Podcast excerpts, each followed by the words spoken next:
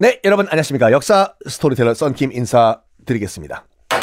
지난 시간에 주초위왕 등등등 뭐 여러 가지 명분으로 당파를 만들어 가지고 나라를 지, 지 맘대로 하려고 했다 등등등 한 칼에 하룻밤 사이에 그냥 날아가 버린 조광조와 그의 아이들.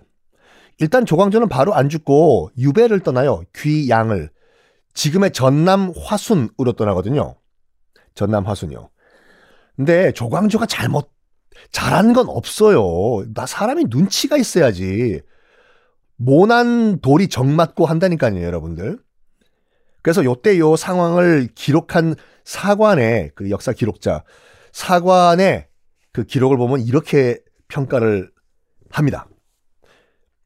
조광조의 성격을 묘사한 거예요, 그 사관이요. 남의 말을 듣지 않는 성격 때문에, 즉, 중종의 마음을 잃지 못하고, 주상전하의 마음을 잃지 못하고 주상전의 역린을 건드렸다. 라고 기록이 되어 있어요. 역린. 역린은 그거죠. 어, 저와 비슷한 현빈이 나왔던 영화 제목이기도 하지만 역린은요. 왕, 그 용, 드래곤.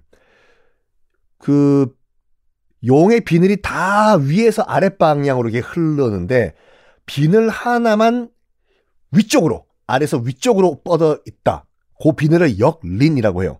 반대 역자의 비늘 린자거든요. 그러니까 건드리면 안 되는 거예요.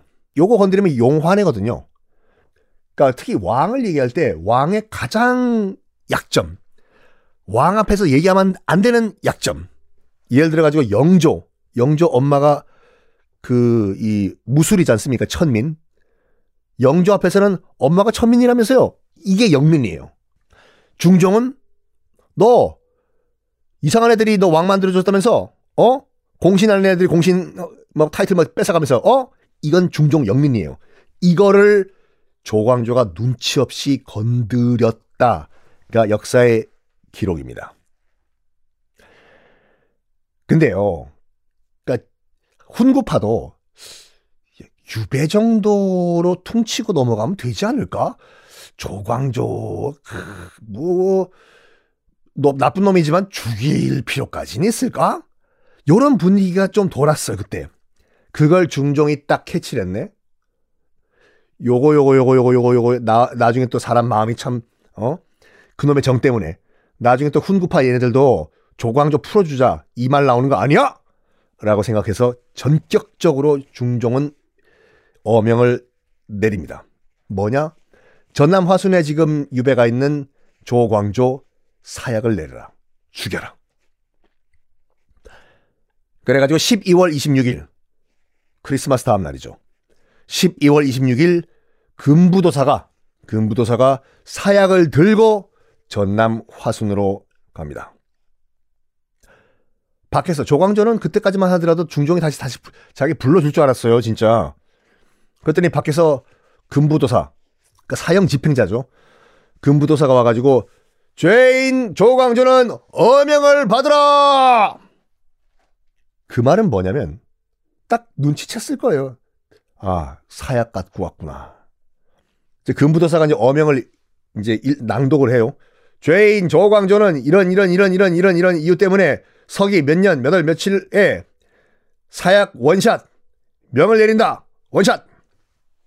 어명이니까 조광조는 무릎 꿇고 그 어명을 들어야 돼요.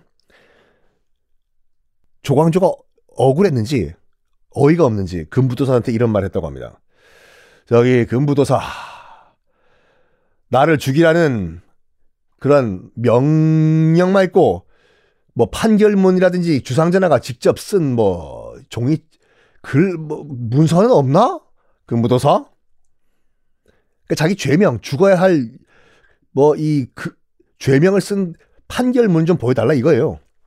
그랬더니 금부도사가 삐쭈삐쭈 하더니 무슨 조그만 종이 메모를 하나 줬나 봐요. 그 메모에 조광조 너 죽어 라고 써있는 조그만 메모. 어이가 없죠. 한때 그래도 이 나라의 최고 권력자였는데 기껏 죽으라고 하는 게 종이 쪼가리 하나 이렇게 적혀 있어?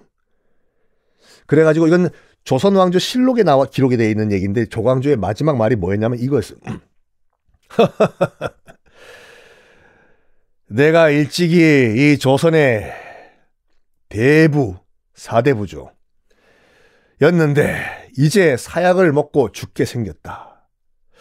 그런데 내가 죽어야 할 이유가 변변한 판결문 하나 없이 이런 작은 코딱지만한, 코딱지란 말은 없었고, 이런 종이 쪼가리 하나에 내 운명이 왔다 갔다 하는구나. 참. 이복의 금부도사. 내가 정말 못 믿을 뻔했어요. 금부도사 말이 아니었으면 하하하하 이 조, 조그만 쪼가, 종이 쪼가리 이것만 왔었으면 내 찢어버렸을 거야. 근데 이게 금부도사께서 직접 이렇게 말씀을 해주시니 내가 믿어야지. 그럼 믿고 말고 음 주상전하가 날 죽이려 하시는구나. 이 종이 쪼가리 하나 그래 여기 적혀 있네 여기 sign by 중종. 근데 조광조는요 바로 안 죽어요. 아니 사약도 안 먹어. 끝까지 주상전하가 날 죽이려 했다고 그럴 리가 없어. 그럴 리가 없어. 중종이 그래서 금부도사한테 계속 질문을 해요. 질문을 해.